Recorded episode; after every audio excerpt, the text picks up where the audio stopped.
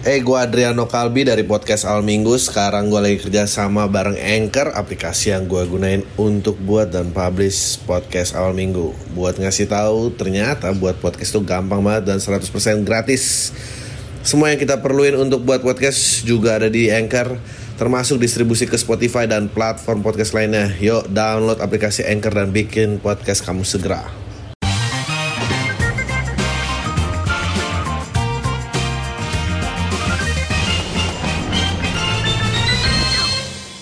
Halo semua lagi dengerin podcast Al Minggu bareng gua Adriano Kalbi. Dan sekarang keadaannya lagi PPKM seri 3 uh, nggak tahu gua PPKM berapa. Em,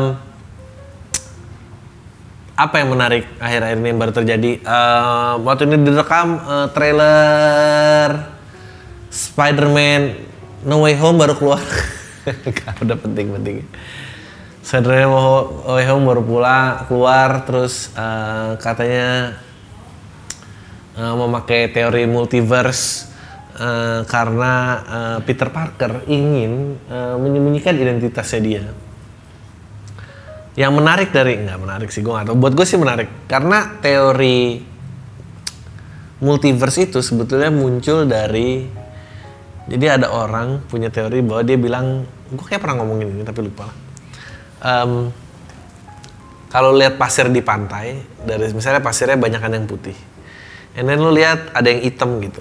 Satu butir hitam. Dan lu nggak jauh dari butir yang hitam itu pasti ada yang hitam lagi gitu. Nah terus ada yang hitam lagi ada yang hitam lagi hitam lagi. Terus kalau emang elemen itu hanya itu itu saja berarti kan mixturnya hanya itu itu aja. Jadi dia berpikir bahwa misalnya hitam dikelilingi dua yang putih tiga abu-abu itu mulai sulit tuh. Tapi ntar ketemu lagi di komposisi yang jauh mirip-mirip lagi. Nah di situlah teori multiverse lahir. Jadi banyak tempat-tempat lain yang komponennya mungkin mirip-mirip. Kalau komponen mirip-mirip mungkin ada orang-orang yang mirip-mirip gitu. Karena kita nggak percaya we are the only one uh, intelligent being yang ada di semesta ini. Anjing keluarlah teori itu. Dan gue seneng banget ngeliat Marvel tuh kayaknya dia cepet banget mengadaptasi eh, apa yang sesuai dengan eh, kejadian di dunia nyata gitu. Kayak Iron Man tiba-tiba dia jadi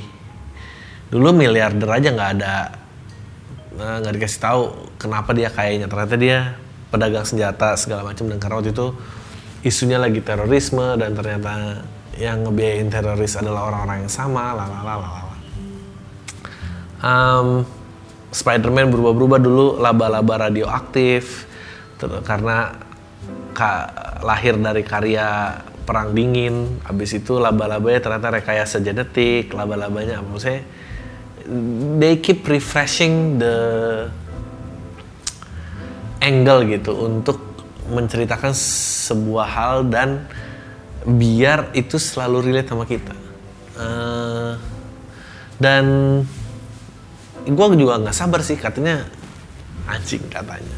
Gue inget banget itu Spider-Man Tobey Maguire itu zaman gue kuliah sekarang gue nonton lagi ya ampun kalau dia ada lagi Andrew Garfield ada lagi anjing.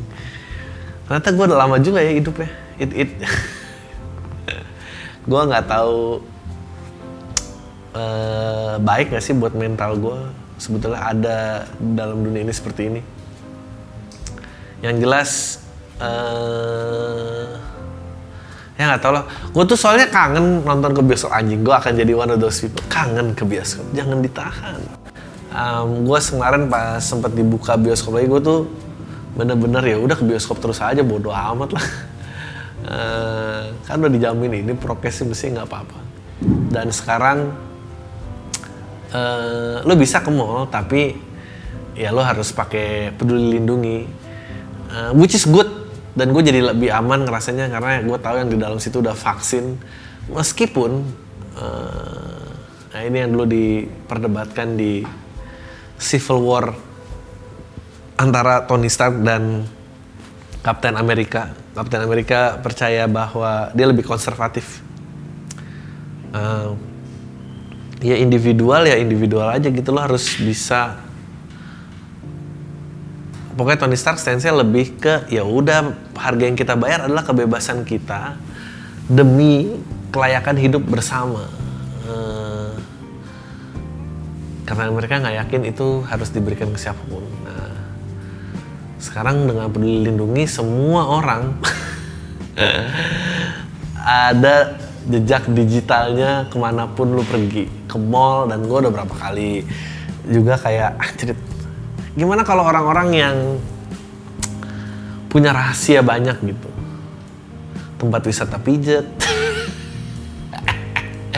Men gue pengen lihat kalau ada scan peduli lindungi ke tempat pijet anjir. Itu siapa yang bisa ngakses database-nya? Dan itu kalau bisa diberikan kepada em, orang-orang terdekat gitu. Anjing. Lu kebayang gak sih kayak kan eh, GoFood kayak gitu kan GoFood, GrabFood kayak setahun terus ntar lu ngasih rangkuman lu pesen makan segini banyak apa ini banyak anjing. Sekarang nyala terus tuh aduh. Ya tapi ya gimana? Hidup berubah. Eh, Thanosnya adalah virus corona. Gue denger denger anjing. Gue ke sana expert nih bu mas tadi kemarin temen gue sempet bilang kayaknya tuh ada tuh spa-spa yang udah termasuk antigen bayarnya anjing. Termasuk antigen. Eh, meskipun ya emang harus dilakukan sih. Em, ya udah itu harga yang harus kita bayar demi emang bener ternyata nggak ada yang gratis tidak ada definisi kebebasan yang sesungguhnya tuh nggak ada gitu. Bebas liar tuh nggak ada memang. Itu cuma ada di alam bebas saja sisanya ya nggak ada. Lu sekarang pergerakan ke monitor eh, lo harus divaksin em, ya. Em, tapi yang lucu adalah eh, kemarin gerakan anjingnya dari multiverse sampai ke vaksin ya bisa nih gue nyambungin. Kemarin ada gerakan dari pemerintah menurut gue brilian banget memberikan eh, stiker terhadap rumah-rumah yang belum divaksin. Terus of course ada eh, komplain dari orang-orang yang bilang nggak gerakan ini dinilai diskriminatif. Ya gini loh, kalau rumah di stikerin buat nandain yang belum vaksin, itu tandanya adalah vaksinnya emang nggak ada chipnya. Kalau ada chipnya, ya nggak perlu di stikerin rumahnya beneran. Dok tahu rumah mana yang belum divaksin. Gimana?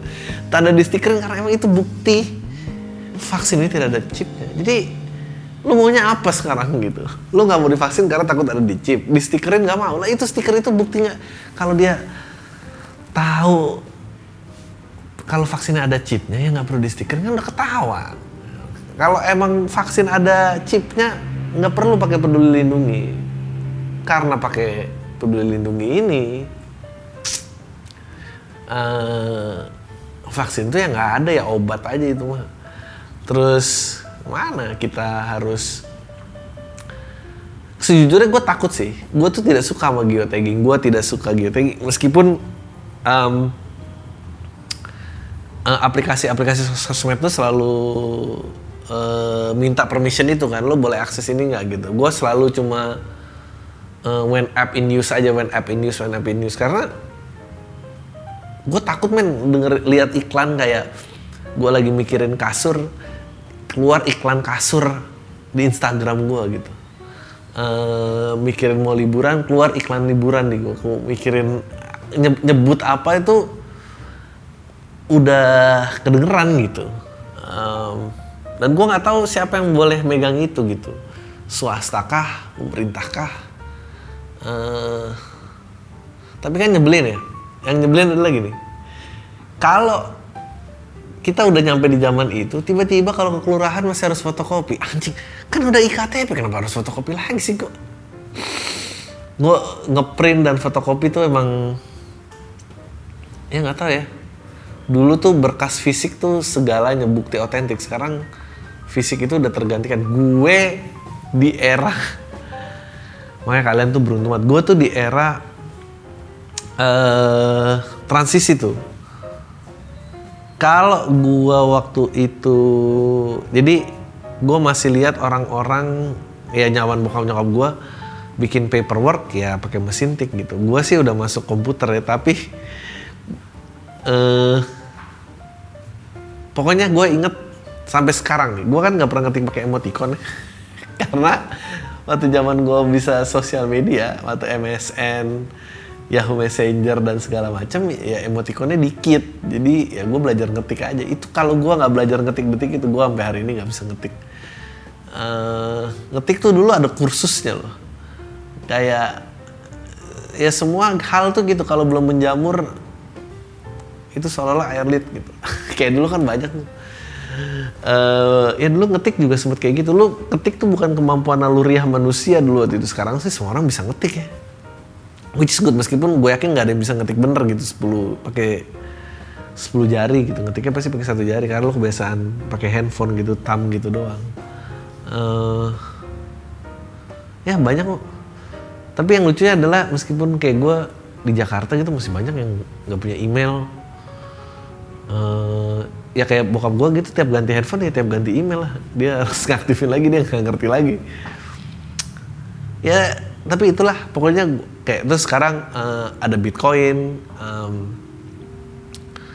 sekarang aset lo aja tuh telanjang kelihatan di luar. Gue lu bisa cari asetnya orang berapa gitu. Sekarang ya hal-hal seperti itulah yang yang dulu Tony Stark cipta cita-citakan anjing demi keamanan kita. Tapi memang bener that's the only way untuk menghindari kayak korupsi gitu ya. Kalau semua duitnya digital lo nggak akan bisa korupsi.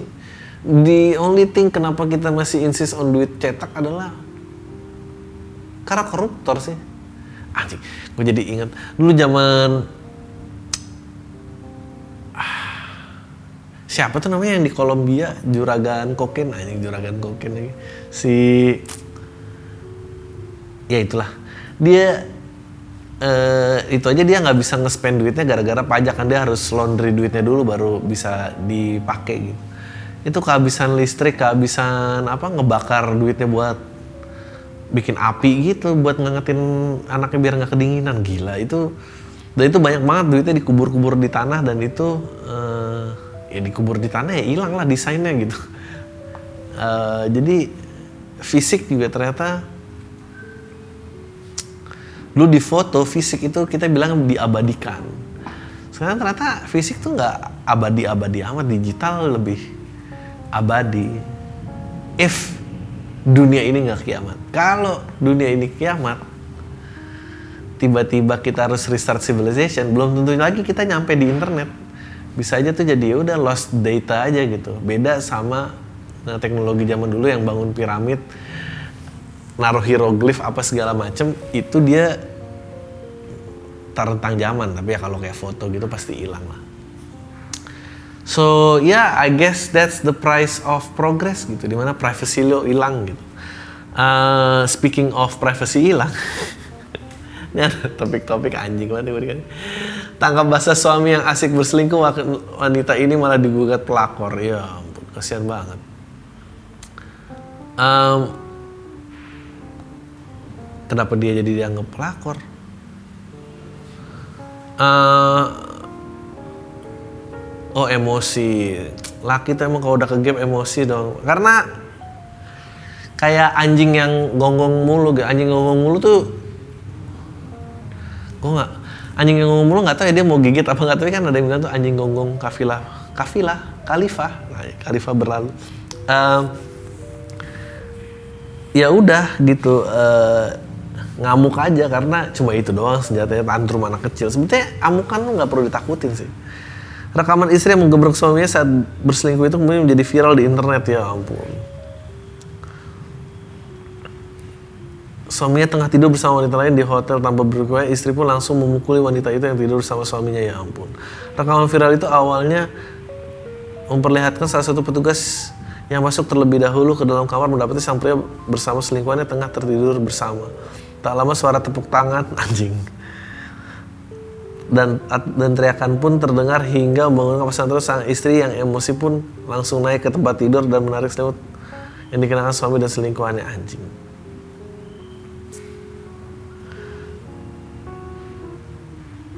oh ini dari India first Indian tapi gue penasaran sih orang kalau ngegap sesuatu tuh kenapa nggak mau ngegap aja terus pulang ya? Ya udah gue udah tahu gue udah lihat dengan mata gue sendiri. Kenapa harus lu tarik tarik selimutnya biar apa gitu? Kalau nggak lagi intercourse jadi lebih baik apa gimana? Kenapa perlu dilihat gitu? Itu kan suaminya kan juga nggak pulang nggak bisa bela diri dengan kayak enggak itu selimutan doang dalam nggak telanjang kan nggak mungkin gitu dong pasti udah ya udah ngegap aja gitu pelakor. Anjir sekarang pelakornya menuntut bahwa istri telah melecehkan di depan umum. Ya bener juga sih. Kedongoan-kedongoan nih. Iseng cari nama pacar di Google wanita ini shock malah mendapat bukti perselingkuhan. Ya ampun. This is the thing though. Like it dulu di zaman gua the creepiest thing that you can do adalah kalau lu pengen nyari nomor telepon orang ya lu lihat di buku telepon. Sekarang masih ada nggak sih buku telepon itu? Atau lu telepon 108 gitu. Ngasih tahu alamatnya dan namun tuh dapat tuh nomor teleponnya. Sekarang tinggal Google kret keluar gitu. Bahwa si pacar selingkuh nggak punya anak dengan wanita lain ya ampun.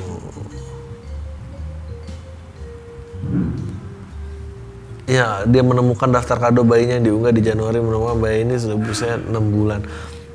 Uh,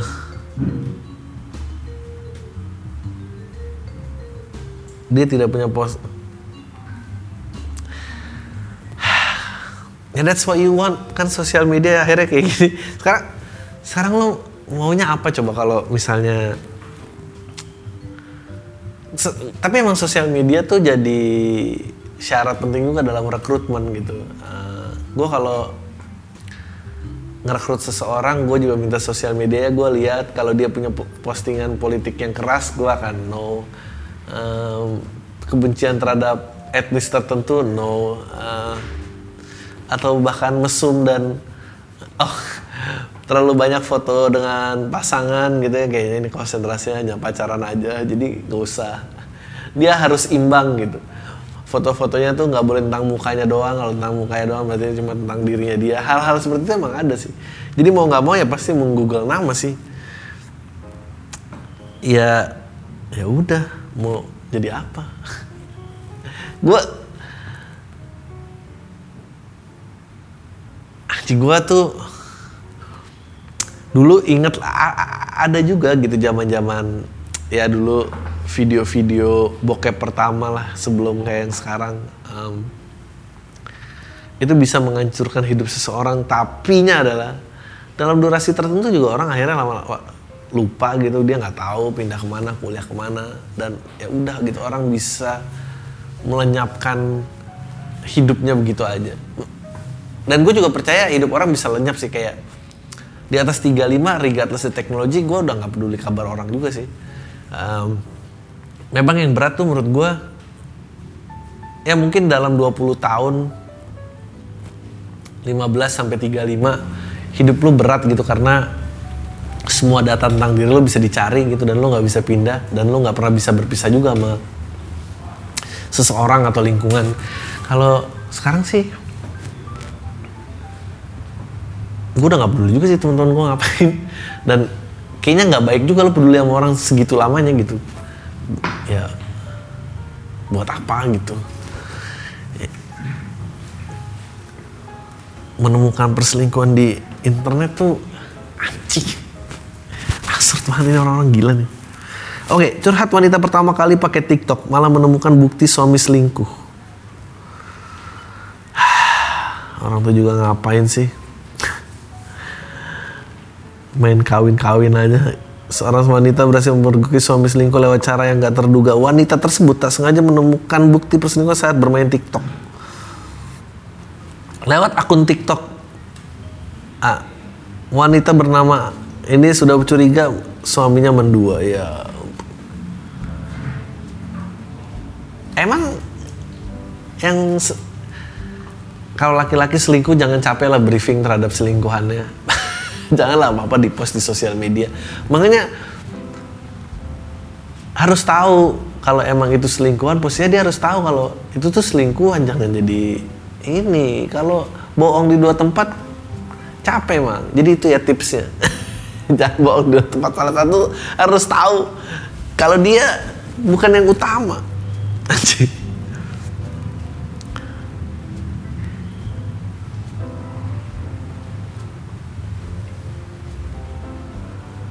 gue salut sama orang-orang yang emang punya dua identitas gitu kayak bohong di sini bohong di sana terus lo apalagi zaman sosmed ya kalau zaman dulu sih kayak beda sekolah aja udah nggak mungkin ke gap itu. Nggak mungkin apa terus eh, apa lagi ya beda sekolah beda kota apalagi beda sekolah deh. Dan dulu tuh kayaknya lo punya temen di atas kayak lima beda sekolah tuh lu udah gaul banget sekarang tuh gue nggak tahu gue terlalu banyak sama teman-teman yang kayak oh dia beda banget ya. Terang aja beda orang. Dia nggak pernah punya kesamaan referensi sama gue nggak pernah satu sekolah atau segala macem. Di Google. Google aja orangnya ya oke ini yang ini ini ini ini ini topik paling gue sebetulnya cuma bridging ke sini sih. Beda usia 36 tahun wanita ini ketahuan selingkuh dengan ayah tunangannya. Ya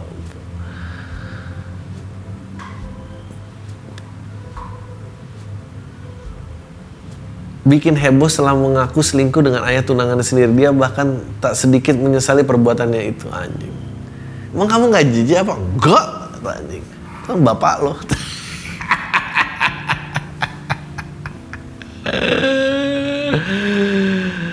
Kontroversi setelah selingkuh dengan calon mertua umur 36 lebih tua, keduanya bahkan sampai punya anak. Ya ampun. Yang cowok kasihan banget tadi yang mau punya istri malah punya adik.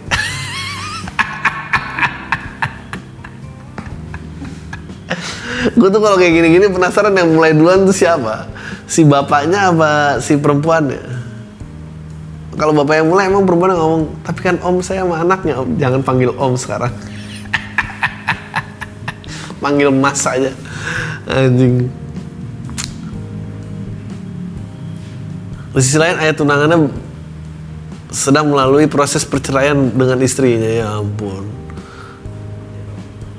Eh, ini gue tahu nih. Suaminya lagi sedih karena baru cerai si ayahnya lagi sedih karena baru mau cerai dan kebetulan anaknya berantem sama tunangannya. Emang kalau orang berantem mau berantem tuh jangan dibiarin tinggal sendiri jangan.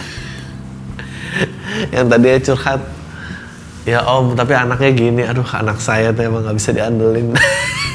Disikat sama bapaknya goblok. Ini gokil ya satu-satunya yang aku sesali adalah tidak jujur dan mulai hubungan dengan ya iyalah. Kami seharusnya jujur dengan perasaan itu berkata bahwa kami tidak bahagia. Oh. Ini anak 25 tahun emang labil. Emang orang pikir tuh masalah bilang oh ya enak dapet yang muda. Iya. Labil nggak? Kalau labil mah bikin ini doang mengaku mereka memang selingkuh secara emosional dan fisik. Ya ampun. Ini kamu tuh sayang apa emang sampai tidur? Enggak dua-duanya. Ya. Sian banget mau cari istri malah dapat adik. Dapat istri malah dapat adik. Sangat yakin aku tuh sangat punya tai banget bapak sangat yakin aku tak punya hubungan dengan putraku lagi. Aku harap suatu hari aku dapat diperbaiki. Anjing menurut lo bapaknya juga anjing banget. Aku ingin dia tahu bahwa aku minta maaf tapi dia juga tidak bahagia anjing. Bapaknya masih sanggup ngomongin lagi kayak gue pengen ta- di- dia tahu gue tuh minta maaf tapi dia kan dia juga nggak bahagia. Ya kan kamu juga nggak bahagia buat apa? Anjing kalau nggak mau apa aja tay uh, uh lu harus nonton di Amazon Prime yang main. Aduh ini juga kayak gitu. Jadi ceritanya eh yang main pokoknya salah satu per- perempuannya Sex and the City. Satu lagi Pierce Brosnan. Nah Pierce Brosnan ini selingkuh. Selingkuhannya tidur sama anaknya. Ada edan lah semua orang di dunia ini. Sosial media men. I'm telling you men nih nih gue pengen ada ada link yang keluar gue pengen klik aja. Heboh di Cina istri diam-diam beri obat impoten agar suami tak selingkuh anjing. Kopi saya kok asam gini rasanya nggak enak. Ya emang gitu kopi yang kemarin. Nggak beberapa istri di Cina ya ampun ini satu WhatsApp grup pasti yakin gue dilaporkan diam-diam memberi suami obat yang menyebabkan impotensi pada pria emang obatnya apa kan nggak ada orang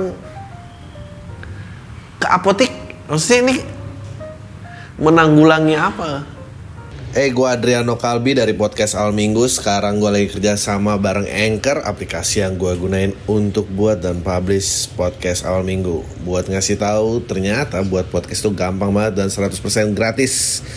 Semua yang kita perluin untuk buat podcast juga ada di Anchor, termasuk distribusi ke Spotify dan platform podcast lainnya. Yuk, download aplikasi Anchor dan bikin podcast kamu segera. Ya nggak mungkin dong, maksudnya kan nggak ada kegunaan, nggak ada pasien aslinya gitu, kecuali untuk jebak ya. Nggak mungkin laki-laki datang ke apotek bilang kayak, Mbak saya mau yang biar nggak keras terus dong. Atau nggak gini, Mbak saya mau dong ah, itu loh, apa ya kata-katanya, yang lawannya tisu magic lah. Jadi ya. Kalau tisu magic, yang lawannya ada nggak? Ya ampun. Ada beribadah. Anjing itu penistaan agama nggak ya? Nggak nggak lah ya. Orang nggak pakai agama apa pun. Ibadah kan bisa semua agama. Anjing ini beberapa istri Cina ini pasti kayak suamiku nggak pulang-pulang. Sama suamiku juga. Aku juga ayo ibu-ibu saya ada kenalan nih ada teman saya yang punya obat nih bu Tadinya ini obat penurun darah tinggi, tapi kalau diminum tiga butir bisa bikin lemes orang mau terkapar. tapi masih bisa lah nyupir, bisa kerja, bisa, paling nggak bisa. ya ampun. Anjing, dengan kandungan di telstibestrol estrogen sintetis. Estrogen tuh hormon perempuan, ya ampun. Ini ini mah terapi hormon kalau lu mau transition ya sebagai transgender nih eh, ini hormonnya ini nih ini kalau lu minum ini jenggot juga rontok karena rambut karena testosteron yang bikin bulu dada bulu jenggot tuh testosteron tuh hormon lelaki dan kalau minum estrogen tuh hormon perempuan ya ampun artikel beberapa mereka membeli toko obat toko online dan mencampurkan dalam makanan minuman. beberapa beberapa suami dilaporkan berhenti selingkuh setelah minum obat itu anjing. Ya iyalah dia pasti. ya ampun tega banget. Artikel yang sama juga mengungkap komentar beberapa netizen tentang kemanjuran obat impoten tersebut bang. Giliran obat impoten itu manjur ya, sedangkan kalau obat biar tamu maskulin itu selalu dipertanyakan khasiatnya gitu. Uh, kalau di Indonesia sih suami-suami ini masih ada solusi pil biru ya, tapi nggak tahu kalau di Cina ada. Kalau di kita kan ada toko-toko obat sama itu bisa ular tuh yang bikin panas. Dan itu saya, aduh, obat-obat itu mulai bereaksi dua minggu setelah saya mulai memberikannya pada suami. Sekarang dia pada dasarnya tinggal di rumah dan berlaku baik ya. Udah iya karena dia ketemu selingkuhannya juga. Kamu kenapa aku ketemu aku cuma kayak gini aja? Aku juga nggak tahu nih kenapa. eh makan steak di sini ya. Berapa toko menjual dia butuh gokil. 15 hari. Itu ya waktu 15 hari uh, untuk mulai bereaksi. Nah, kalau berhenti minum akan kembali normal setelah 21 hari. Ya ampun. itu setiap ngadukin kopi tiap pagi istrinya pasti, mm, lo lihat nih 15 hari lagi. lo lihat nih 12 hari lagi. Lihat 10, 9. Bapak kok kalau bangun pagi sekarang lemes ya ngantuk. Kasian banget anjing. Ya ampun. ada Udah gitu artikel beritanya ada ngambil foto dari Shutterstock. Bapak-bapak pakai koran minum kopi gini. Terus di bawahnya ada caption ilustrasi suami minum kopi yang diberi obat impoten Gambarnya suaminya lagi senyum. Memegang koran. Dia nggak tahu aja apa yang diminum goblok. Kenapa lah kayak gini-gini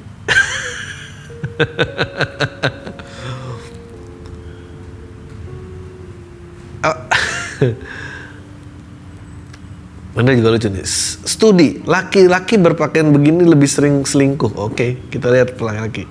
Apakah pakai man pouch? Uh, Dilansir dari New York, mengenakan pakaian mewah dengan logo mewah besar di sulam di atasnya cenderung tidak dapat dipercaya. Anjing, yang polo gitu gede, tak ya polo lagi. Tergantung kelas selingkuhnya kalau polo. Karena apa? Oh karena ini ya. Pamer-pamer. Tapi yang lucu adalah uh, ternyata uh, dengan ppkm kayak gini semuanya intensify ya. Maksudnya kayak kekerasan meningkat terus kayak ternyata selalu aja ada jalannya. Kalau when ternyata bener tuh up, apa ungkapan yang bilang there's a will there's a way itu bener ternyata. Karena ya itulah yang terjadi gitu. I guess uh, ya emang ada hati-hati sama WhatsApp grup istri-istri itu bahaya. Udah itu aja gue mau mulai baca email. Udah berapa? 29 ya? mantap. Oke. Okay. sebetulnya email tuh banyak banget. Eh uh, ini dong. Uh, kalau email kasih subjek yang menarik. Kirim ke at uh, podcast minggu at gmail.com kasih uh, subjek yang menarik jadi gue baca. Karena sekarang email udah banyak banget. Gue umur 14 tahun. Ah bangset nggak usah kalau umur 14 tahun. Gue kira soalnya headline-nya kayak karena gue mutusin gebetan 14 tahun Oh, punya gebetan cewek umurnya 2 tahun lebih tua daripada gue ya ampun. Anjir kalau emang suka langsung gue pacarin nih cewek gue langsung coba kenalan ceweknya dan gue menyesal bang. Karena bukan gue duluan yang suka jadi gue merasa bakal bisa dengan terbiasa ternyata salah 14 tahun kayak apa? Begitu gue menurut gue berpikir lu tuh keren banget dan kadang-kadang dan kadang jokesnya lucu-lucu banget. Kadang lagi udah 14 tahun ngatain gue lagi gak usah kadang ngebrengsek pertama kali coba open BO anjing banyak banget email PPKM open BO Assalamualaikum. Ya Allah coba open BO pakai Assalamualaikum. Nggak usah lah kayak gitu.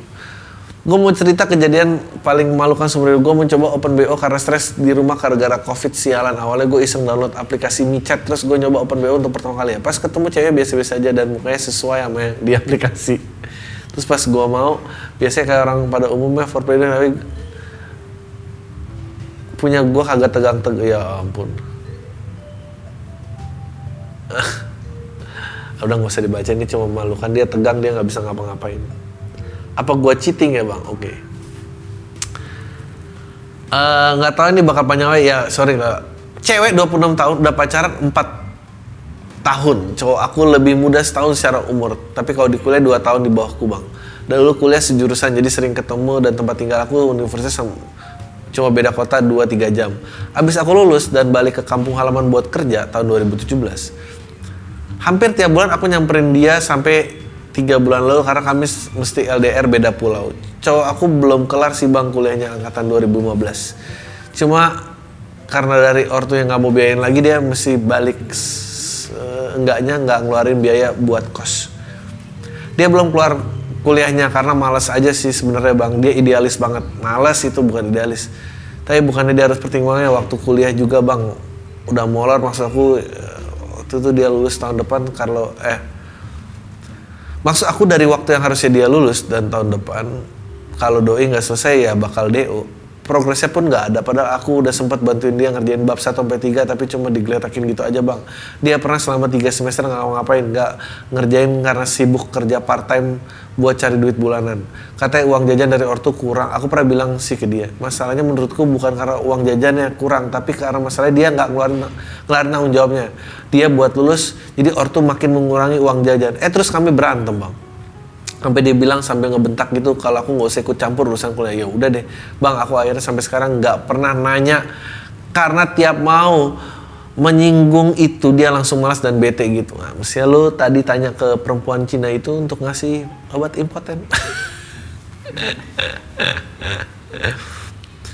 Sekarang karena semua kuliah serba online dan gak ketemu dosen dia makin malas dan karena nggak ada tekanan buat nyelesain. Tiap hari dia sibuk main game dan ngopi ah ngopi pas. Katanya bakal kelar kali ya udah aku terus kasih dukungannya semangat karena dia dibantuin juga nggak mau. Oke lanjut. Tiga bulan lalu aku udah deketin cowok lain bang. Sekantor tapi nggak pernah tahu dan nggak kenal sebelumnya karena beda departemen orang kantor. Udah pada tahu ternyata cowok ini suka sama aku. Tapi ya udah aku awalnya biasa aja. Oh by the way dia jauh banget umurnya di bawah 21 tahun. Oh wow. Cowok cowok aku juga tahu bang. Dia cuma komentar ya udah respon aja nggak apa-apa. Udah tahu kamu punya pacar bocil itu juga. Ya Allah. Bocil juga tapi karyawan daripada lu calon do udah pernah jalan juga bang. Dan cowok aku juga tahu sih makin ke sini aku sama cowok ini jadi intens chat video call jalan juga seenggaknya seminggu sekali. Bahkan ya udah sampai ke physical touch bang. Dia peluk gandengan. Dia pernah sih dia nyium pipi gitu. Aku sadarnya kayaknya aku salah dengan respon cowok ini makanya lanjut terus. Cowok ini dari awal emang bilang kalau udah suka dan niat ngedeketin meskipun aku udah punya pacar bodoh amat baru pacar juga. Mungkin lo udah bisa nebak kali ya bang ini ngarah ke mana? Nggak tahu sebenarnya aku ada rasa beneran sama cowok ini aku sama dia pernah ngobrol ke masalah ini. Dia bilang kalau perasaannya makin dalam ke aku sedangkan aku bilang dia aku nggak tahu aku ngerespon kamu apa karena udah ada rasa atau karena keadaan aja aku lagi jauh sama cowok aku aku nggak mau jadi jahat dan manfaatin dia bang. Tapi sekarang dia malah makin serius. Sampai dia bilang ke ortunya juga oke. Okay. masalahnya adalah aku sama cowok ini beda agama. Ya. Hebat juga ya lebih muda berani yang beda agama. Buat aku sendiri itu bukan jadi masalah orang tua aku juga beda agama jadi aku tumbuh di lingkungan yang multi agama menurutku semua agama sama aja bang. Bedanya cuma cara kita mengekspresikan ke Tuhan. Beda nggak deh uh, menurutku semua agama gue tahu mana yang bener nggak deh uh, kalau emang bakal serius entah dia bakal ikut aku atau aku ikut dia aku sih fine fine aja. Namanya orang tua ya bang. Mamanya bilang kalau aku kalau bisa aku yang ikut dia kalau mamanya sebenarnya kalau mama aku sebenarnya nggak rela bang. Cuma pesannya lebih baik diomongin. Lebih enaknya gimana kalau bisa dia yang ikut aku. Tentunya hal ini pacar aku nggak tahu. Eh, iya lo gila gini nggak tahu. Kalau cowok ini sampai serius gini ya ulah pacar lo pengangguran gitu. Menurut aku lebih milih cowok ini karena udah kerja betul lah dan masih satu kota. Cuma masalah itu tadi masalah ganteng sih anjing. Sama-sama ganteng. ya, kalau sama-sama ganteng apalagi yang dibela dari si pengangguran. Ya ampun. Uh, kayaknya masih terlalu dini deh ngomongin ginian baru kenal juga tiga bulan. Aku bingung bang, kenapa bisa sampai begini udah si cowok ini ya? Lo bingung, lo dicium diem aja. aku mikir, aku udah termasuk selingkuh ya bang, selingkuh lah. Ada yang kalau nggak selingkuh lo bisa ceritain sama mak lo obrolan sampai mana. Uh, nggak pernah mikirin pacar dan dia juga sejujurnya nanya hubunganku selama lagi berdua jujur aku sampai nggak kepikiran buat serius sama cowok ini tapi sekarang malah jadi melebar. Aku sih masih yakin sama pacar sendiri bang. Apanya? Suruh kuliah aja kagak bisa. Dia sempat mau ngajak serius tapi nggak punya penghasilan ya Allah.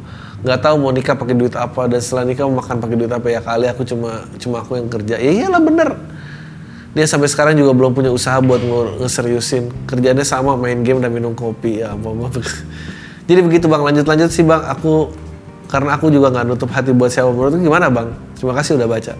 Uh, udah jelas ya menurut gue yang nggak bisa dibilangin ya ditinggal aja lah. Uh, buat apa lagi gitu. Nggak ada lagi yang uh, dibela gitu dari dia apaan yang mau dibela? Ngomongin itu aja udah nggak bisa. Oh iya saya sudah vaksin bang. Gue seneng loh ada orang-orang yang laporan udah vaksin gue bagus lah. Gue pengen eh, yang akses podcast ini udah vaksin bisa nggak sih? Nggak bisa ya? Jadi kayak peduli lindungi gitu. Sebenarnya saya takut jarum suntik ya sakit sih. Ya. Um, ya selamat ya. Gua nggak baca nggak ada yang penting soalnya. Uh,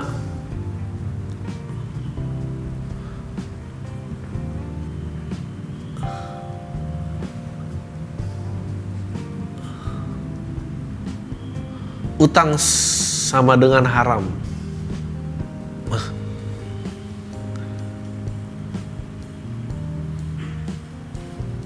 Nggak menarik. Berdamai dengan orang tua.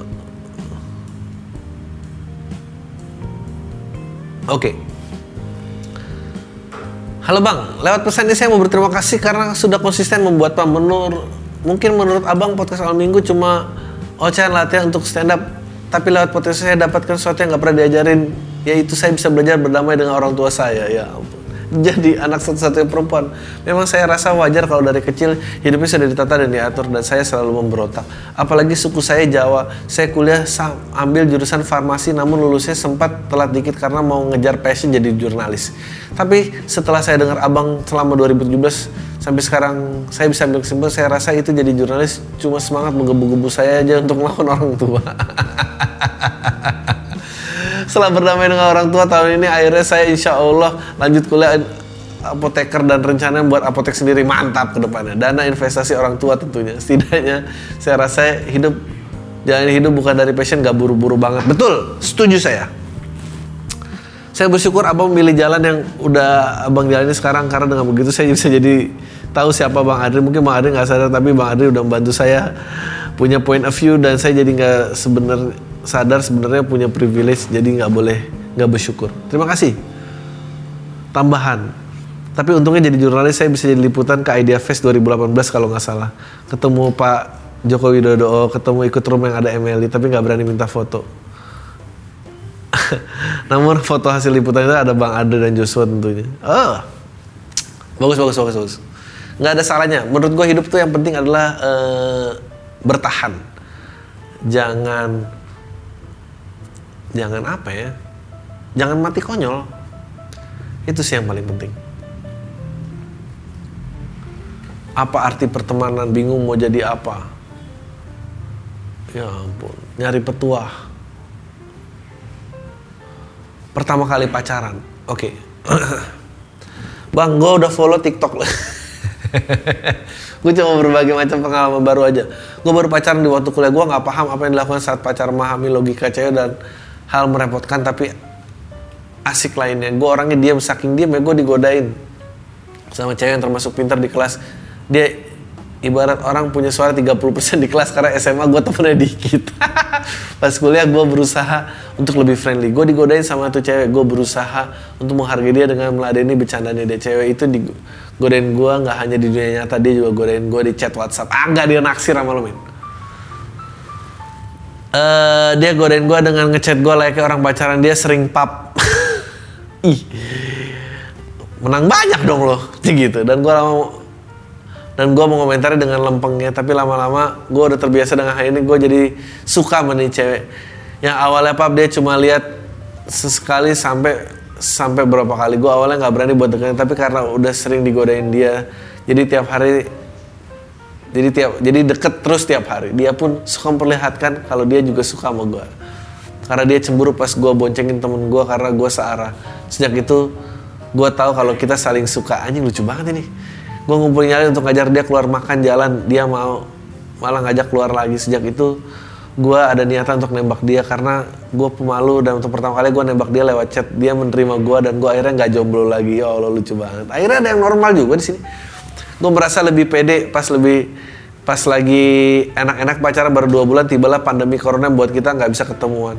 Karena gue pemalu gue pun nggak berani ngajak dia video call. Butuh berapa hari untuk ngajak dia video call dan akhirnya kita ketemuan lagi eh psbb gue tambah sayang sama dia eh taunya psbb lagi. Bagus bagus bagus. Gue tuh percaya uh, orang tuh gue nggak percaya ya mungkin ada kali ya introvert ekstrovert maksudnya tapi menurut gue uh, lu tuh tumbuh mengisi bagian yang lu kurang gitu. Kalau lu start dengan introvert dan lu harus punya kepercayaan diri tempat lain gitu. Uh, begitu pula yang terlalu percaya diri ya lu harus uh, mempelajari humility lah sedikit. Kalau enggak ya mau gimana gitu hidup. Eh apa ya? Hidup tuh nggak bisa nggak berubah. Gue percaya dalam perubahan sih. Gue gue percaya perubahan. Gue punya temen yang dari SD sampai sekarang kalau foto selalu jarinya begini. Gue tuh kayak kan udah tua ya gitu. Ngapain sih lo? gue lebih respect orang yang gitu. Tapi dulunya nggak begitu gitu. Paling nggak ada perubahan dalam dia. Em, apa ya? Ya jadi gitulah. Tentang gua dan mantan. Oke. Kenapa? Bikin yang menarik dong subjek tentang gua dan mantan ya. Kenapa gua harus baca? Ya ampun. Bentar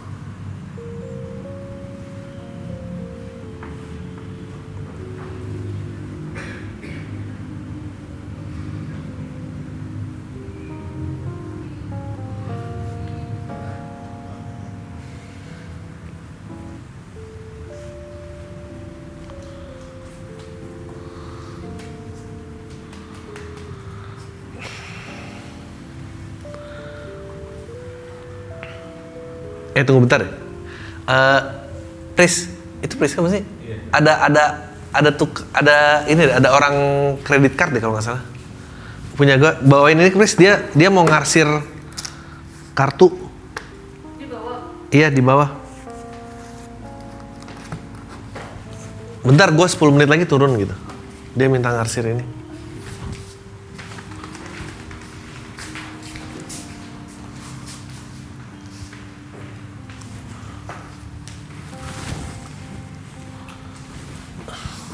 Oke. Gue bilang gue kerja di luar negeri beberapa bulan yang lalu kita putus dari mantan gue. Kita ngejalanin hubungan LDR selama 8 bulan. Padahal kita udah deket selama 4 tahun. Emang sih dia orangnya suka ngilang. Terus nanti dia bakal datang lagi by the way. Kita tinggal di satu negara yang sama tapi lumayan beda tempat jarak gue ke dia lumayan jauh. Oke. Singkat cerita, pas dia mau balik ke negara asal dia di Cina, tiba-tiba sifat dia berubah gitu kayak nggak kayak mau ngilang dari gue. Akhirnya gue klarifikasi lagi sama dia kenapa. Dia cerita ada masalah yang harus dia selesaikan. Dia nggak mau buat gua nunggu dan bla bla. Gue ngomong iya dia ya it's okay aja. Tapi dalam hati sebenarnya gua nggak terima. Gue jujur masih mikirin kadang soal dia semenjak gue putus sama dia tiba-tiba gue punya semangat yang cukup tinggi untuk belajar. Bulan Juli tepat saat dia ulang tahun gue mau ngasih dia kado. Abis itu udah bener-bener mau lupain dia. Ya udah gitu aja babi. Gimana sih mau melupakan nggak usah lah. Putus dari pacar tanpa jatah bangsa.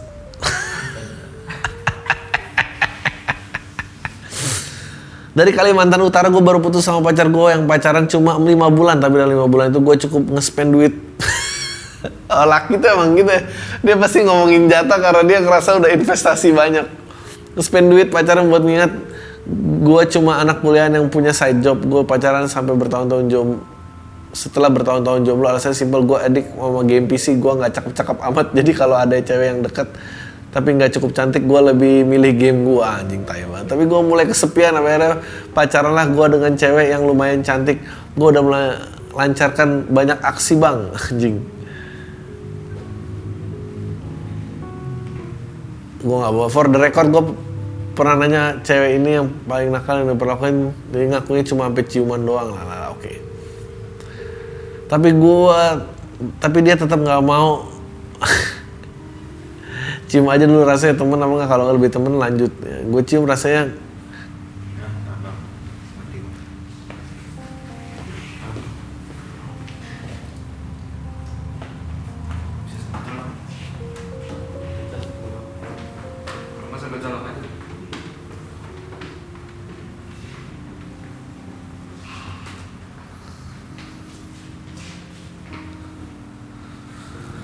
itu kenapa? Mati? Terus bisa diganti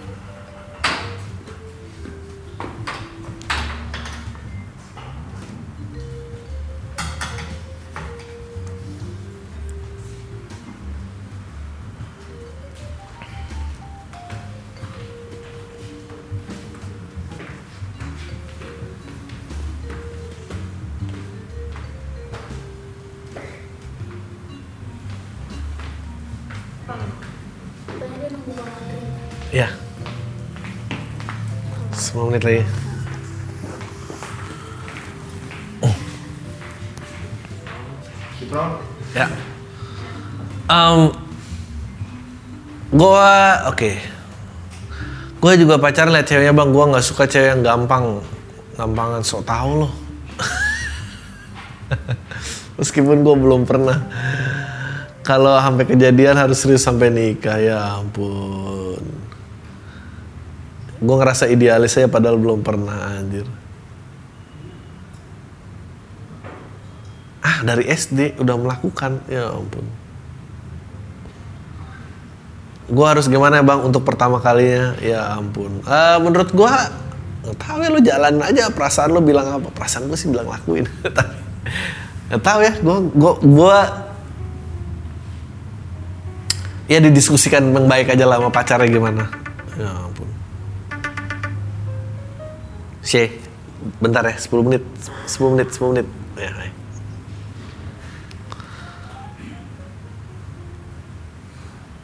Oke ini yang terakhir aja nih